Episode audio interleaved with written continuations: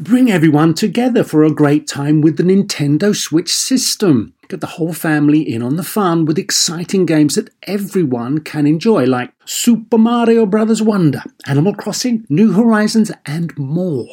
Nintendo Switch has three different play modes all in one system play in TV mode, tabletop mode, or handheld mode when you're on the go. Visit nintendo.com slash us slash switch to learn more. Games rated E for everyone. Apple Card is the perfect cashback rewards credit card. You earn up to 3% daily cash on every purchase every day. That's 3% on your favorite products at Apple, 2% on all other Apple Card with Apple Pay purchases, and 1% on anything you buy with your titanium Apple Card or virtual card number. Visit apple.co slash card calculator to see how much you can earn. Apple Card, issued by Goldman Sachs Bank USA Salt Lake City branch, subject to credit approval terms apply. Welcome to Star Talk, your place in the universe where science and pop culture collide. Star Talk begins right now.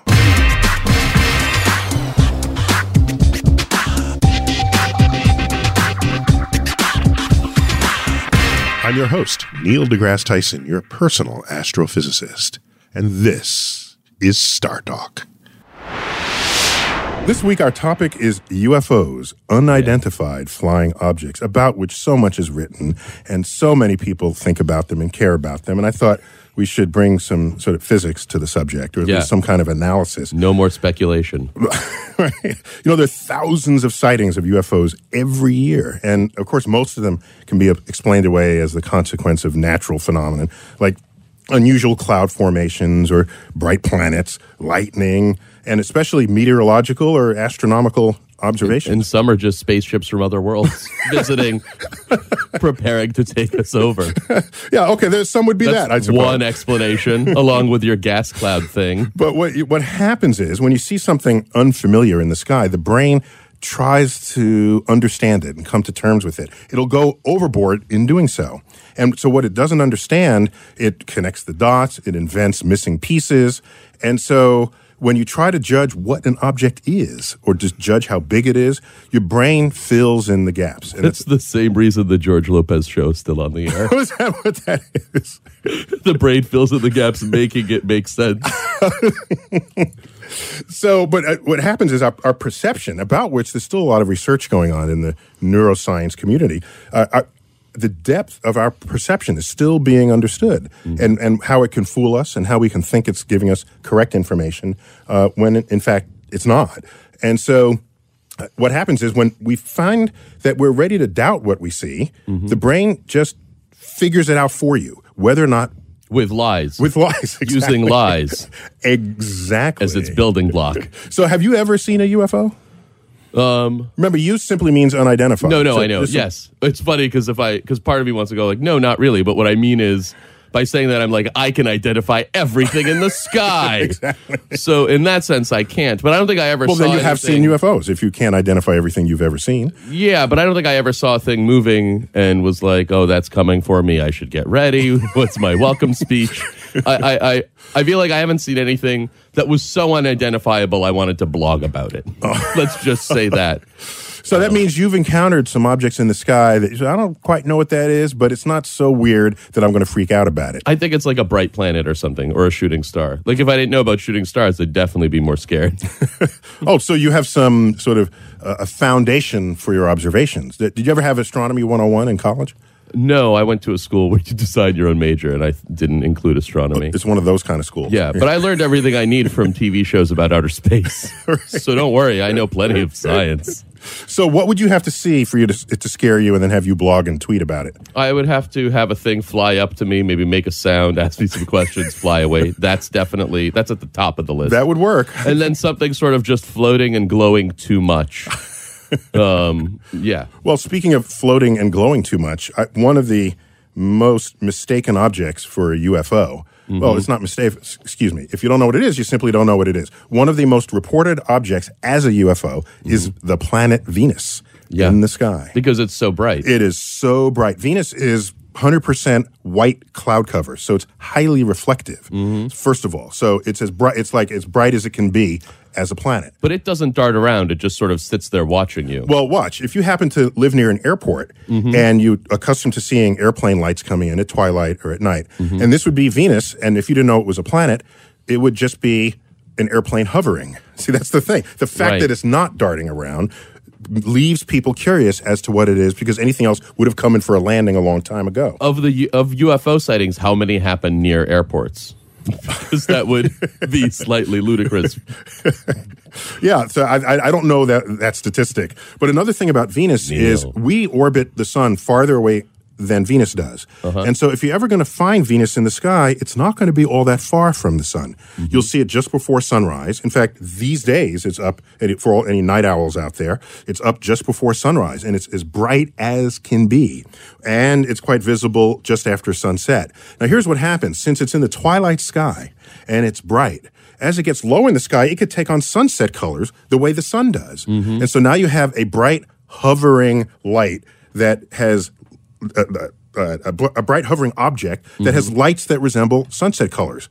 So you'd have orange and red and this sort of thing. You combine all this together, and you get no limit of reported uh, Right. reportings of Venus being So if aliens from Venus came here, it would be particularly confusing because we'd be explaining this phenomenon to them, and they would be explaining where they were. And Yeah, we'll we'll keep it.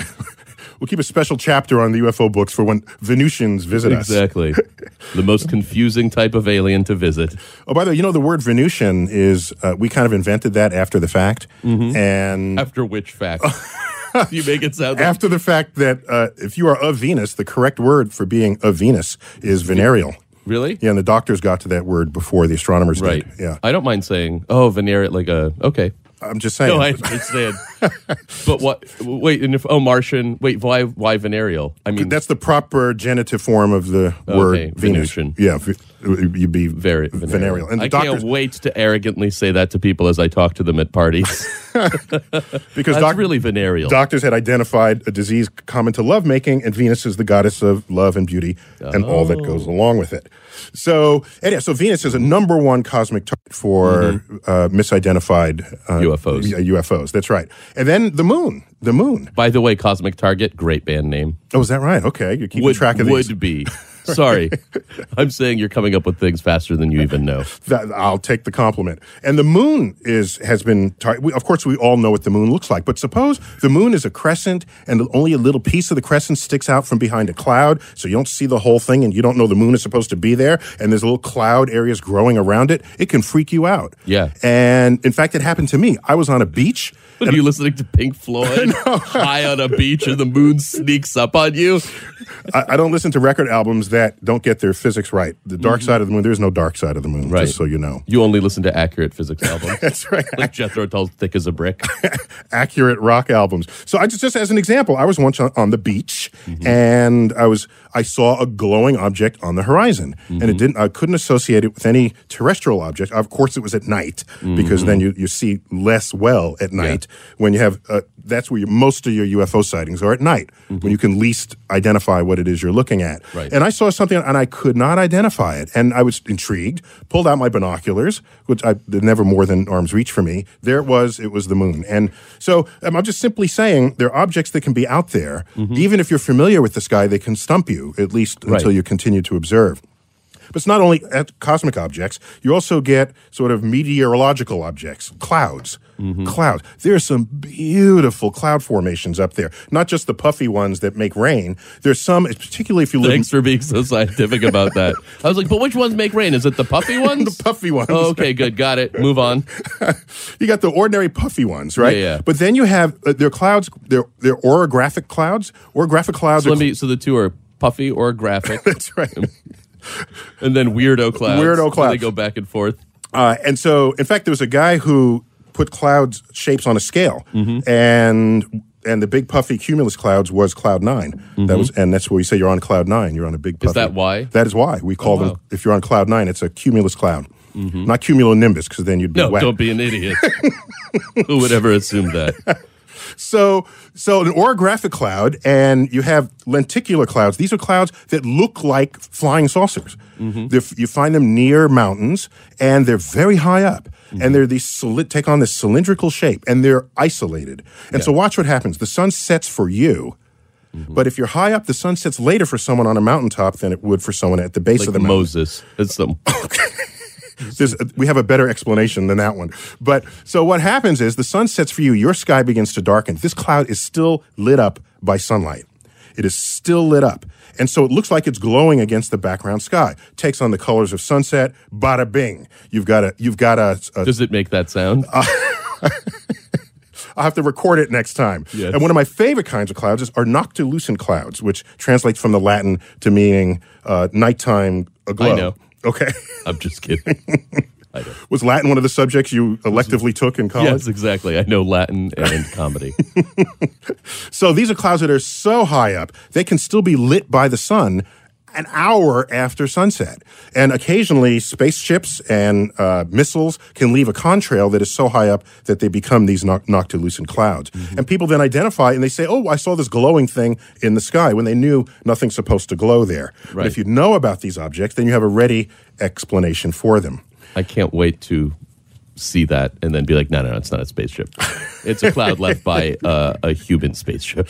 And there's also lightning. Lightning can do weird things. Lightning is is electrical charges going from cloud to ground, uh, uh, cloud to cloud. By the way, most lightning goes from the ground up to a cloud. Is that the way. true? Yes. Of course, What- it's- why I would you just lie said- to me? I know. I, Oh, I no, don't it's know not why. true. I just- was just so opposite of what I was told earlier by school teachers who were misinformed. So much of reality is the opposite of what we're all told. Yeah. Uh, but so lightning, it actually creates a plasma around. It's basically a charged gas that glows. You remember those glow things you find in Spencer Gifts? Mm-hmm. yes, In the- do I Yeah. ever? I wanted one until I was So did I. 30. 30. it's only five, six years ago that I was like, nah. And then, then there are other things. For example, you have weird airplane designs. If you happen to be near an Air Force base that's yeah. testing unusual craft, Like a triangle shaped spaceship. Ex- so if there's secret experiments going on and you look up and it's something you don't recognize, Yeah. you're not going to say, oh, that must be an Air Force experiment with a new airfoil. No, if you're prone to imagination, as so many of us are, you'll say, oh, it's an alien spaceship rather than the more terrestrial accounting for what it Mm-hmm. is that you see. So if an alien wanted to come here, if they just wrote U.S. government on their ship, nobody would bother them. I guess not. Is that is that the point? That if would they be- just covered themselves in a weird cloud. This signal goes out at the speed of light if you're giving them ideas. Yes. And uh, flares do interesting thing. At, at, uh, in daytime, it's just a flare. At night, it's this glowing thing in the sky. And there's a famous sighting of flare in Phoenix, Arizona, March 13th, 1997. Hmm. There was the uh, fighter squadron from the Maryland Air National Guard. They dropped illumination flares as just part of an exercise at mm-hmm. 8:30 p.m. just after sunset, okay? And hundreds of people reported seeing a V-shaped UFO or, or either a formation of lights over the city and surrounding mountains. Mm-hmm. What your brain, what their brains did was connect them into a into a single coherent object. And so, rather than just say I saw these lights, they said they saw a V-shaped UFO, right? And so the urge to do that. They're balloons. Now, for me, the the most hilarious UFO sighting was in Manhattan just Right. recently, October 2010 people saw glowing objects in the sky above Manhattan. Now, here's for me the funny part I live in Manhattan. Nobody ever looks up. So when they do, they have no experience to identify anything in the sky. I've had people say, "What's that?" Oh, that's just the moon. All right, this, they, they don't notice it, they don't see it. So New Yorkers are can be easily enchanted by balloons that are in the sky. Now these were these were shiny mylar surfaced balloons, and so uh, that accounted for some extra glow that they had in the sky. But the, uh, this is, uh, by the way, weather balloons also. Yeah. S- to me, everything you've said so far sounds like you're part of the cover up. Just so you know. Anyone who's like waiting for you to say that they're definitely aliens is getting more and more mad with each excuse you give. You're listening to Star Talk. Stay tuned for another segment.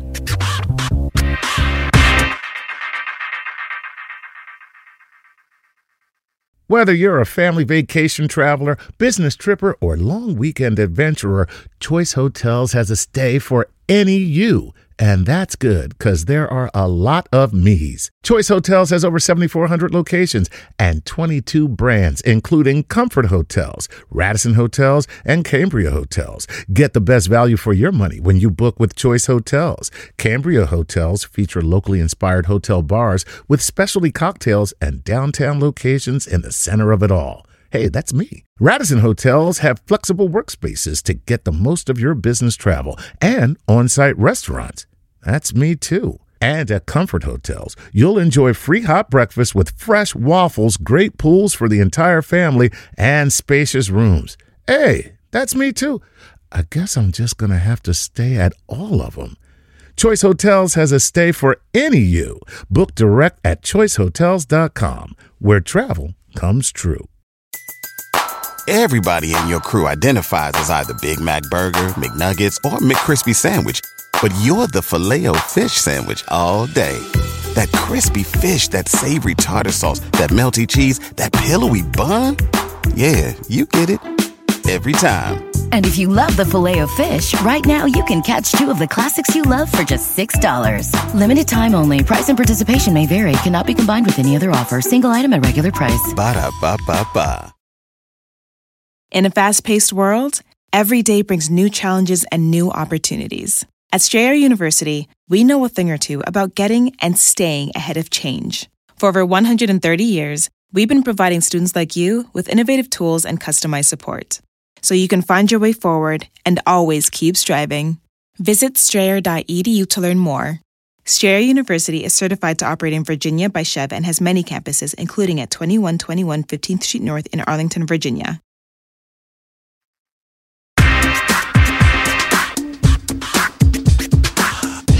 Welcome back to Star Talk. Here's more of this week's episode.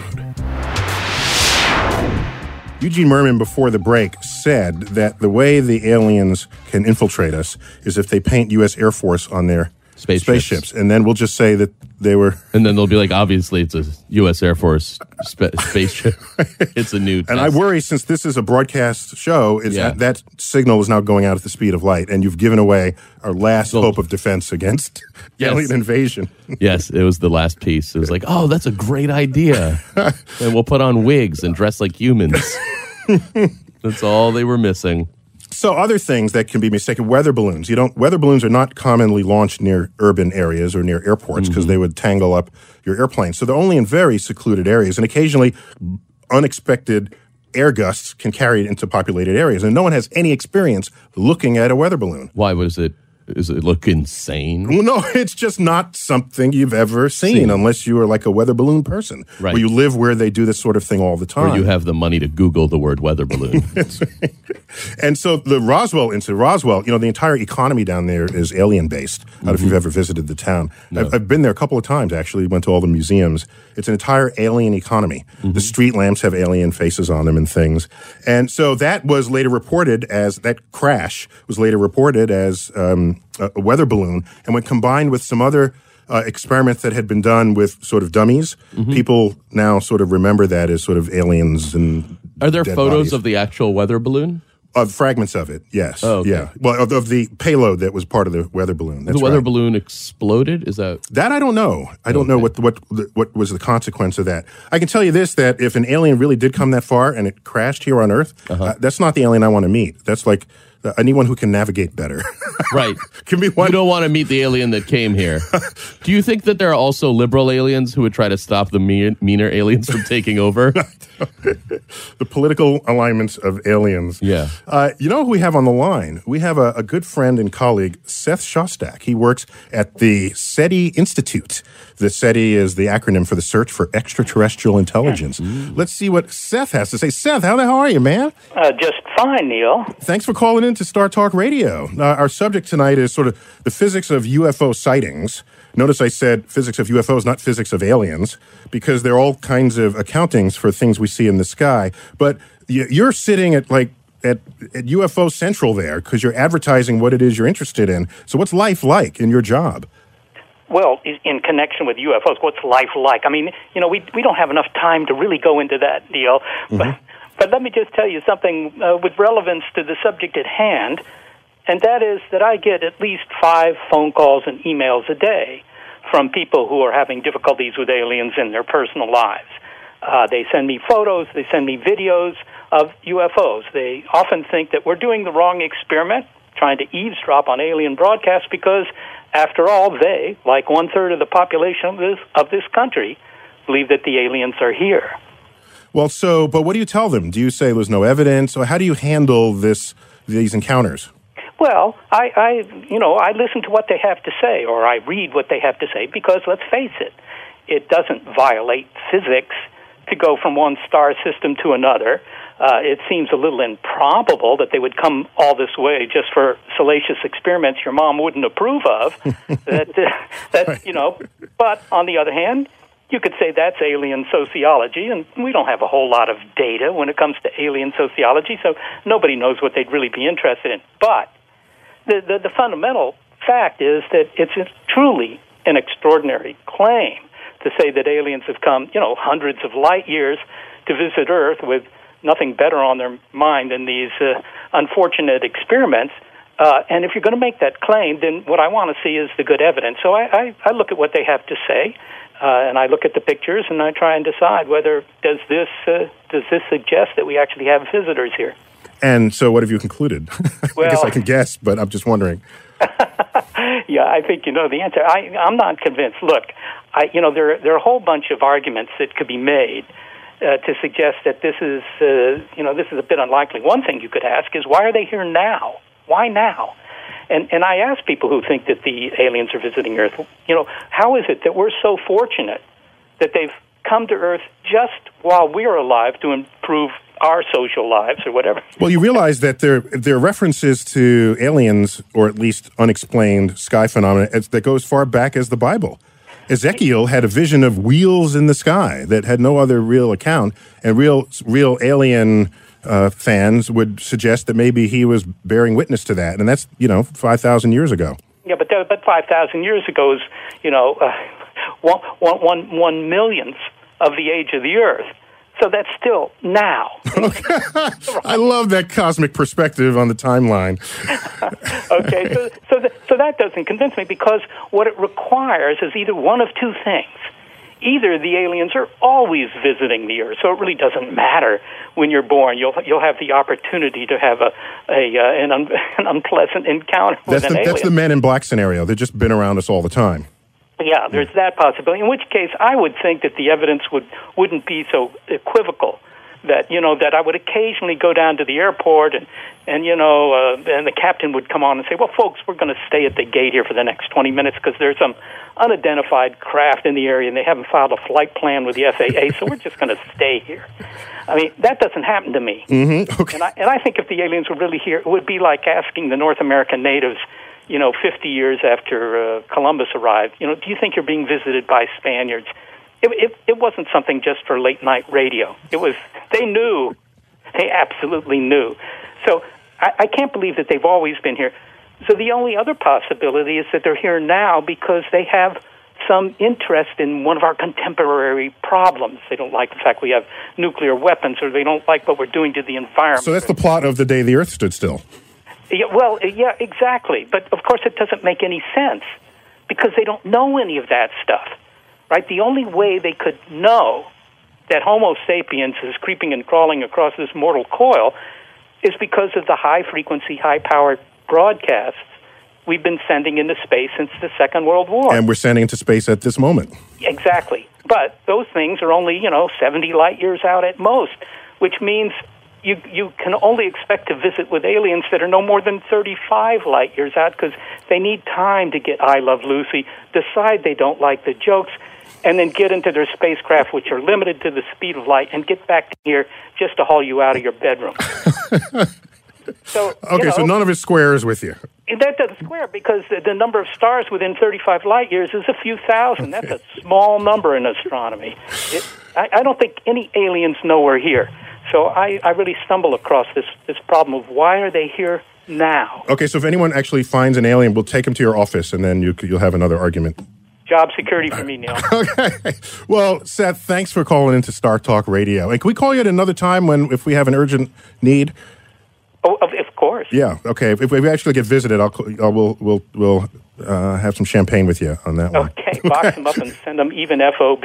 okay. Thank you. That was Seth Shostak, a friend and colleague at the SETI Institute in where else could that be but California? so, Eugene, Yeah. Have you seen any movies that have UFOs in it that you liked? That's. I wish you could ask a broader question. Yeah. Um, yeah, uh, lots of movies from Men in Black to uh, the Star Trek series, mm-hmm. The Last Starfighter. I still want to fight someone else's war somewhere far, far away and protect the Earth from an eventual, but not that great uh, costume wise. You know who I have clips of? You know who I have clips of? I interviewed. Uh, there's a UFO uh, skeptic hunter, Uh-huh. No. J- James mean- McGaha, director of the Grasslands Observatory in Arizona, Uh-huh. and I asked him about UFO investigations and how he got involved in it. Let's see what he's got to tell us. I got involved originally because as an amateur astronomer growing up, you mentioned to someone you were interested in astronomy, and he always asked you two questions. What's your sign?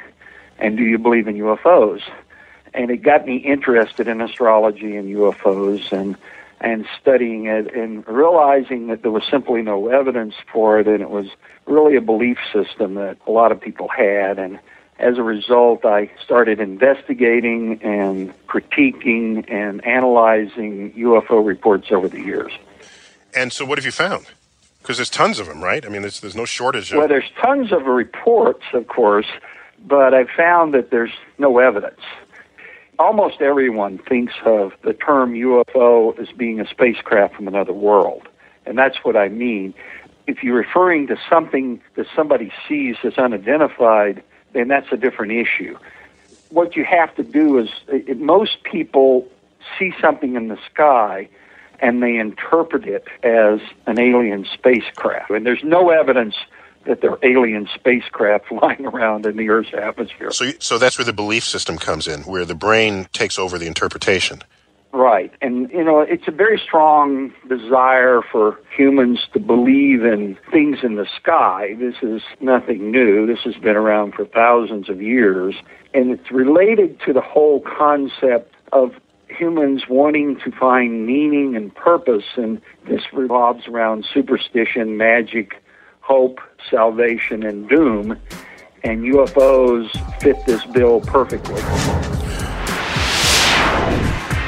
You're listening to Star Talk Radio. Stay tuned. More up next.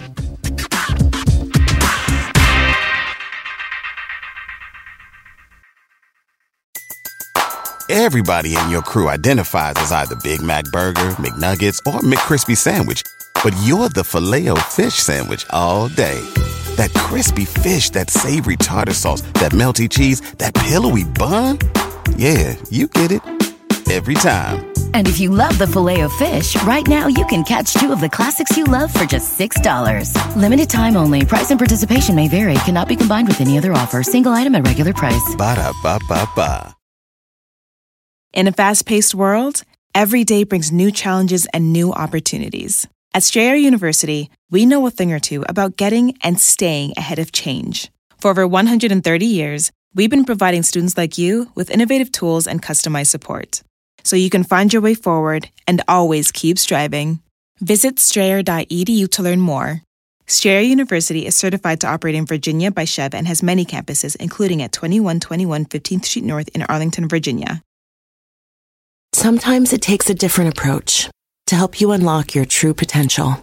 With Capella University's game changing FlexPath learning format, you gain relevant skills you can apply to your career right away. Earn your degree from an accredited university and be confident in the quality of your education. Imagine your future differently at capella.edu.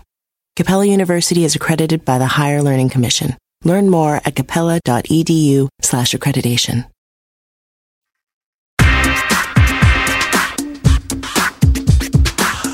Welcome back. Here's more of Star Talk.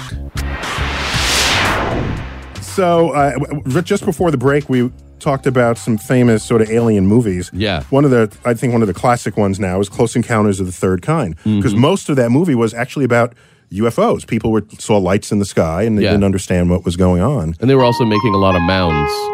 There you Is go. that, is that the sound of a piper? of like someone with a flute flying in from v- Veneralia? the venereal is coming in from Yeah. Venus. So, uh, you know what my big gripe about Close Encounters was? W- that it was factually inaccurate? no. That they, if you remember the movie, they were decoding on a teletype back when teletypes were the coolest thing. uh this string of numbers Uh-huh. Yeah. Mm-hmm. that would constantly get repeated from space. And one person says, "I know what those are. It's longitude and latitude. That must be where the aliens are going to land." And I thought to myself, "Longitude and latitude is that the best you can come up with? It's a completely human construction. The coordinate system of our Earth. It's not even in base ten. All right, Right. it's in base sixty. Like, so what is this? And if the aliens knew enough about our culture to to give us longitude and latitude, they would know enough to like learn our language and just say, "Hey, we're coming down, and we're going to land to the left of uh, in, of what you call Spain. yes. So I was just plus the ship comes down. It flew across the galaxy. It's a flying saucer, and what do Mm-hmm. they have? They have runway lights. What's that about? if you're a flying saucer, you don't need runway lights. Hearing this, I both think that you're 100% right, and also it would be unpleasant to see a sci fi movie with you, where you'd be like, that's not how beaming would work. Time travel's sort of not real. So, you know, all the data from across the nation over the decades has been uh, collected and investigated by the U.S. government. Did you know about this? Uh, I, I would hope so. This was. I hope this- they're protecting us against. This was called Project Blue Book, very Uh-huh. famous project. It ran for 28 years, right from the depth of the Cold War, 1952, up through 1970, and they con- they collected 12. thou- I got the exact number here: 12,618 reports of UFOs. Mm-hmm. And the people who are giving them this information, they're thinking, "Oh, the government wants to know if we're being visited by aliens." That's not what drove Project Blue Book. No, Commies? commies. It was like, what are the commies coming up to? And now you have a hundred million observers in our country looking up, reporting on what it is they see. And this became this huge data data gathering project. And so other governments across the world are doing this as well. And but there are other things back then. There was like the U two spy plane, just very different proportions from a normal plane, very big wingspan to fly in the rarefied atmosphere at sixty thousand feet, where this thing was so high up it would be very hard to shoot it down. And another famous place is Area fifty Mm-hmm. You've heard about Area fifty one? Yeah, yeah. Yeah, isn't it a restaurant? I'm not authorized to tell you what Area Yes. 51 is. Yeah. Uh, we were interviewing earlier James McGaha, who's director of the Grasslands Observatory in Arizona. And as you heard, he's a former military pilot, so he knows all about what the Air Force might have been doing. And so let's see what he has to say about Area 51. Let's go. Area 51 has never been called Area 51 by the Air Force. There is an area near Groom Lake in uh, Nevada that people call Area 51. This comes out of the old Atomic Energy Commission areas when they divided up Nevada for nuclear testing. There is a facility there by the U.S. Air Force. It's highly classified. It does a number of flight operations and other operations. I have flown in and around the area as an Air Force pilot. To the best of my knowledge, there are no aliens or no spacecraft there. It's all U.S. technology that goes on there. But that's about all I can say about it. Uh, so, what's your response to people who are certain there's a cover up? Because surely, occasionally, if not often, the government would find reason to cover something up if they judge it to be in the interest of security or public safety. So, how do you reply to that? the government generally doesn't cover things up because if it ever comes out, they're embarrassed by the cover up. Now, occasionally, some individuals will say things or do things that they shouldn't do. The proper thing for the military to do when dealing with classified, and after all, there are reasons to keep secrets because a lot of classified information is uh, stuff that is very dangerous and we don't want to get in the hands of our enemies. The term I will neither confirm or deny that. That's not covering anything up. It's simply not talking about it. So there are people, though, who will then rely on the fact that they're not told what's going on there. That's where, in their own mind, they could place everything for which they don't have evidence. Right, and this goes right to the heart of conspiracy theories. UFOs are wrapped in conspiracy theories. And conspiracy theories are very attractive because they can explain complex social structures and problems, and they can simplify it and put a face on something otherwise that's very impersonal. You know, another interesting fact about uh, conspiracy theories is that that to assert that there's a conspiracy, that's the battle cry for having insufficient data. Right. To actually, so wherever you're missing data, you say, oh, that's been covered up. I actually find conspiracy conspiracy theories slightly infuriating because they answer things people don't really understand. Uh, by making st- by saying that by claiming a bunch of random connections, right? And the connect the connectivity comes about because they're saying the, the actual information that would connect it is Yeah. hidden or held under wraps. Though there is something funny about playing a pilot being like, "There's no secrets there." I mean, I'm sure he's telling the truth, but also it's the same thing he would say if he was lying. That's what it means to cover something up. It's to come on the radio and be like, "No way! I flew all around that area. No aliens." And I would know otherwise. Yeah, because I totally was let into all the secret rooms, even the alien ones. And another th- interesting thing about how much credence we give into one to the account given by one observer or another, we tend to believe someone who's in uniform more than someone Yeah. who is not. Yeah. Oh, they say, oh, he's a pilot or he's an astronaut or I often a, dress up as a doctor just so that people do exactly what I say. is that right? Yeah.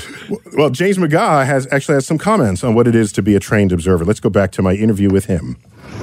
I've got over 40,000 hours looking at the night sky and thousands of hours uh, flying airplanes because I was in the Air Force for a career Air Force pilot.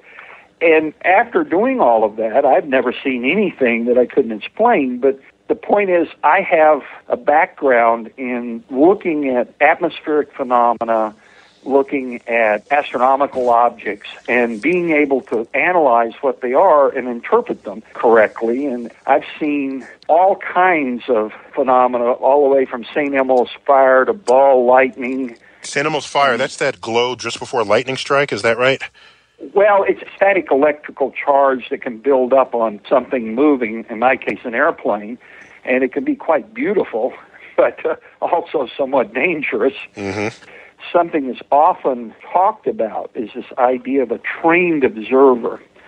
Somehow, the public believes that pilots and police officers are trained observers, but of course, they're not trained to look at the night sky. They're trained to do other things, and pilots and police officers make mistakes all the time and the way they look at objects in the sky. Well, how about astronauts? There's some one or two notable astronauts It, that it's the same sort of thing with astronauts. They're trained to fly a spacecraft, or maybe trained if they're mission specialists to do some task. They're not trained to look at the sky. They're not trained to look at the reflection of dust particles and be able to realize that that's what they're seeing that's coming off the spacecraft. They're not trained to So see. you mean, you mean to imply that all you have to do is train people to know what they're looking at, and then the UFO sightings will go away? In large measure, I think they would. The sightings would, uh, barring the hoaxes, of course. If you think about in recent years, the most prominent have been what I call lights in the sky, the Phoenix lights and the Stephenville lights. And it's incredible that people would see these individual points of light in the sky, which were very bright, and then connect them together to make a larger object, connecting the dots in the sky. Of course, then this happened at night when you have the least able to, to see things.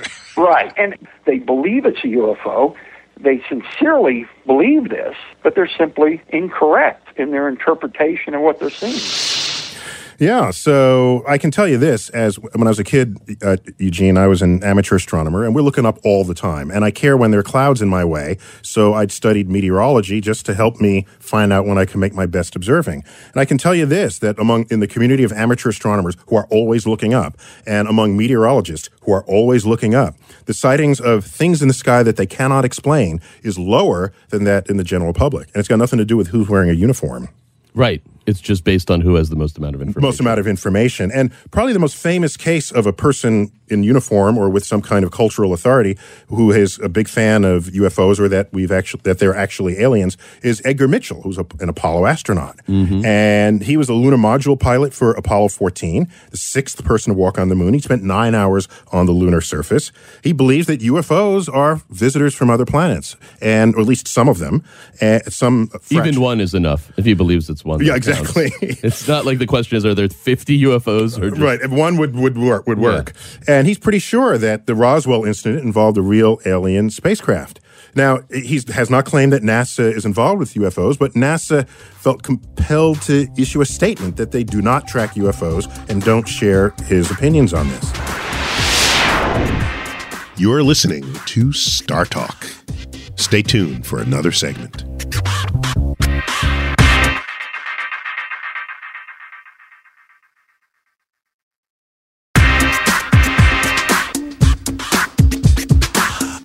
Welcome back to Star Talk. Here's more of this week's episode. You've got questions called Yeah. from the internet, from all of our social media presence. Yeah. Uh, but they were solicited and people participate, and it's great uh, service to the fan base of the show. So bring it on. Okay. Um, so Joseph Devereaux asks, Dever- Devereaux. Just like Yeah. get into the name.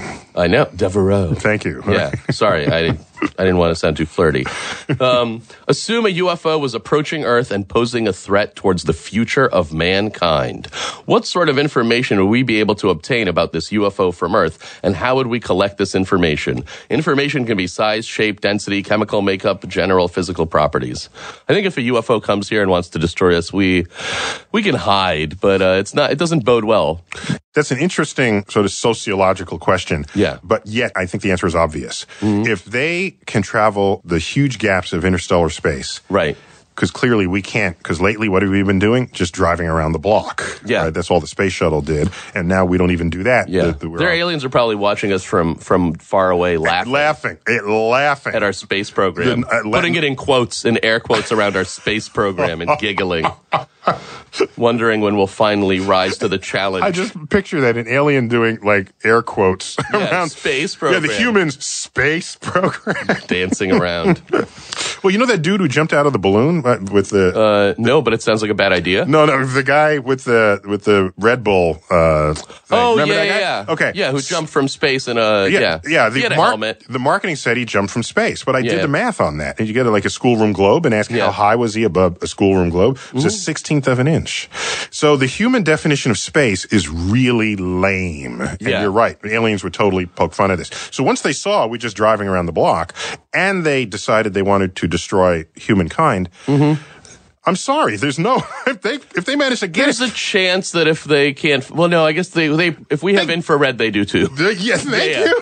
If they gap the depths of space to get here and they're hostile, Yeah, yeah. I'm sorry. Uh, wait, that's the end. Right. The end.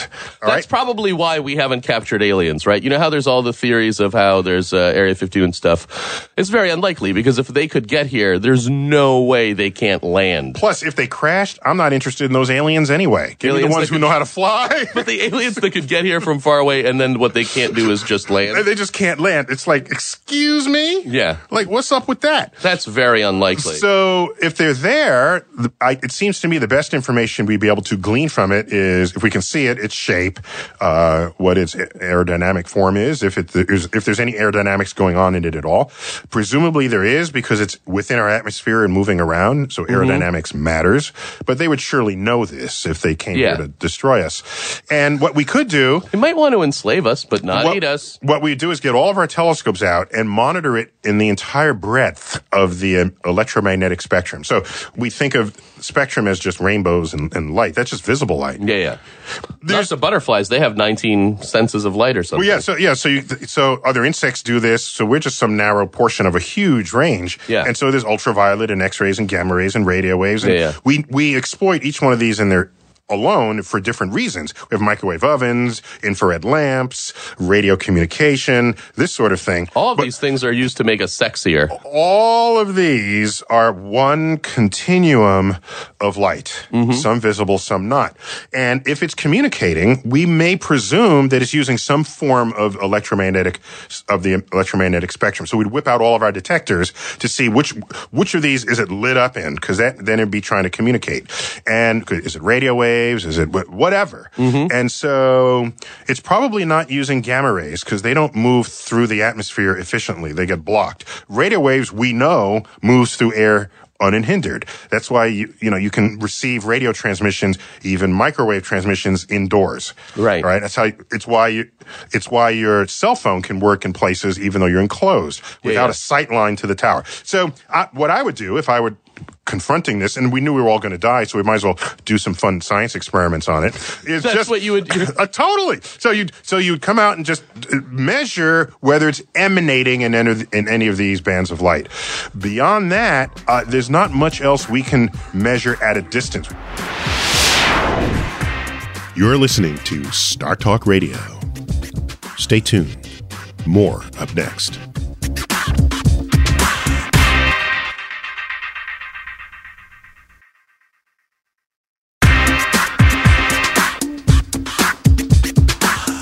Welcome back. Here's more of Star Talk. Uh, I, Eugene, this is your first time being part of the the last segment Yeah. of Cosmic Queries, where it's the lightning, Lightning. round. Because I, I always spend too much luxurious time answering all the other questions. We have a backlog behind, and we got to get. We'll just blow. Let's do through it. Let's just answer. I'm going to go these. in soundbite mode. Nice. sound bit mode. Are you ready? I'm prepared for sound bit mode, and, And- I will ask only the briefest follow up questions. Let questions. us test the bell. We are ready. okay, works. Eugene, shoot. John Randall asks Is it possible that UFOs are actually time traveling tourists from the future? From a future Earth, this could explain why so many have witnessed UFO phenomena, yet contact is rarely, if ever, made. Yes. Next. Wait, it's possible that they're fu- they could travel back in time. That someone from the past, future, is coming here to the past. Yeah. I, however, if you're traveling through time, generally, if you really were really good at it, you wouldn't need a spaceship because you're traveling through time rather than space. Right. But and if you travel back through time, you have to watch out because if you want to travel to yesterday, Yeah. and here in that seat, Yeah. Earth was in a different place in its orbit. So you don't want to. You get, a lot of people probably fall in the Pacific because it's so big. Is what you're oh, Well, saying. You'll be right. floating in space. Yeah. But yes, you do have to care about where you land in You'd space. materialize in a hallway or in the middle of a wall. or in the middle of a wall, a cement Yeah. pier. Go. What if other civilizations exist in dimensions that we can't perceive with existing technology? Could we be visited by UFOs and not even know it? Yes.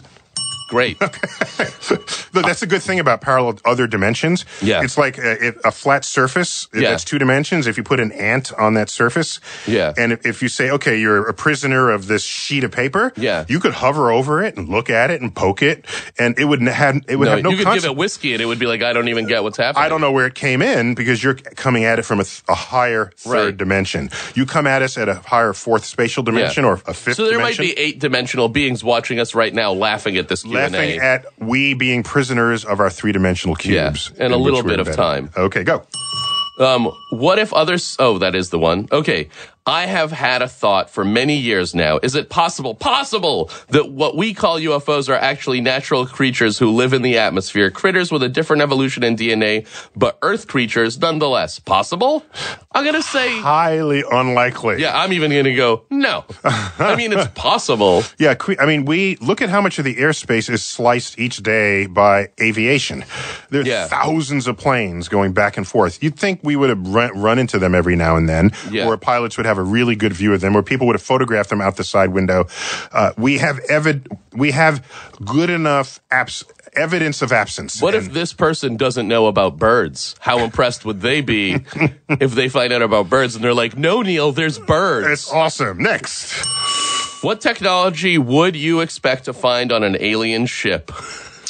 I, I, Would you expect like a thermos? I would love to explore new materials. Uh-huh. Maybe they went higher up on the periodic table of elements than we have. Oh, there are really? elements yet to be discovered. Mhm. Every element we've discovered has awesome different properties from every other element. Right. Americium, for example, named after America, very high up there. That's what's it do? That's one of the imp- um, one what of would most happen if you put it in your soup? you would uh, it's radioactive Die and if it's you ate it. but a tiny amount goes in smoke detectors and it's what enables modern smoke detectors Oh, really? and we would have had no concept of that without the existence of the element so I'd be, I'd be p- feeling all the stuff on the ship and see if it had some new kind of uh, material properties that we have that our material science engineering has yet to discover Right. I just realized based on what you said, don't eat smoke detectors. They're a little radioactive. yes, exactly. Oh, one other thing. Yeah. If uh, maybe they're using matter antimatter drives, Mm-hmm. I want to know how they contain their antimatter.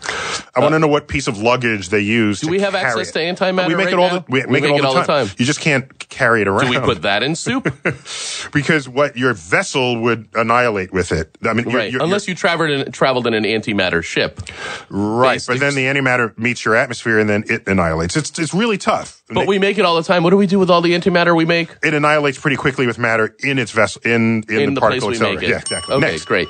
Is it legal to shoot one down? I, I'm assuming a UFO. Uh, so there are no laws against shooting an alien from another planet. Mm-hmm.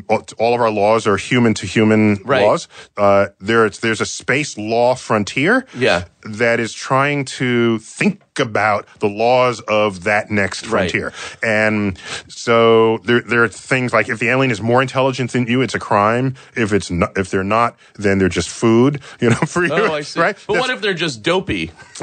but, but the the truth is, most likely, if you shot uh, at an alien or an, a, a UFO, you'd probably be just shooting at a plane or a cloud or something Probably else. that's right. Like shooting the deer and it's Yeah. someone on their front doorstep. So I would say Don't shoot guns in the sky. Right. Let's just say that to our listeners. That's responsible. I, I would say that the the, the UFO, if you, uh, I would say it would be. Uh, if you have the the opportunity to interact with a UFO, don't shoot at it. Thanks for listening to Star Talk Radio. I hope you enjoyed this episode.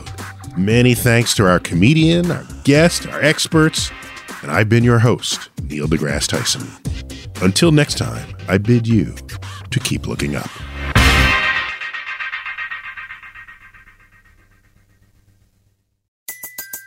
Everybody in your crew identifies as either Big Mac Burger, McNuggets, or McCrispy Sandwich. But you're the filet fish Sandwich all day.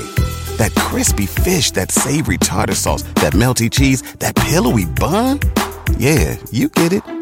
Every time. And if you love the Filet-O-Fish, right now you can catch two of the classics you love for just $6. Limited time only. Price and participation may vary. Cannot be combined with any other offer. Single item at regular price. Ba-da-ba-ba-ba. In a fast paced world, every day brings new challenges and new opportunities. At Strayer University, we know a thing or two about getting and staying ahead of change. For over 130 years, we've been providing students like you with innovative tools and customized support so you can find your way forward and always keep striving. Visit strayer.edu to learn more. Strayer University is certified to operate in Virginia by SCHEV and has many campuses, including at 2121 15th Street North in Arlington, Virginia.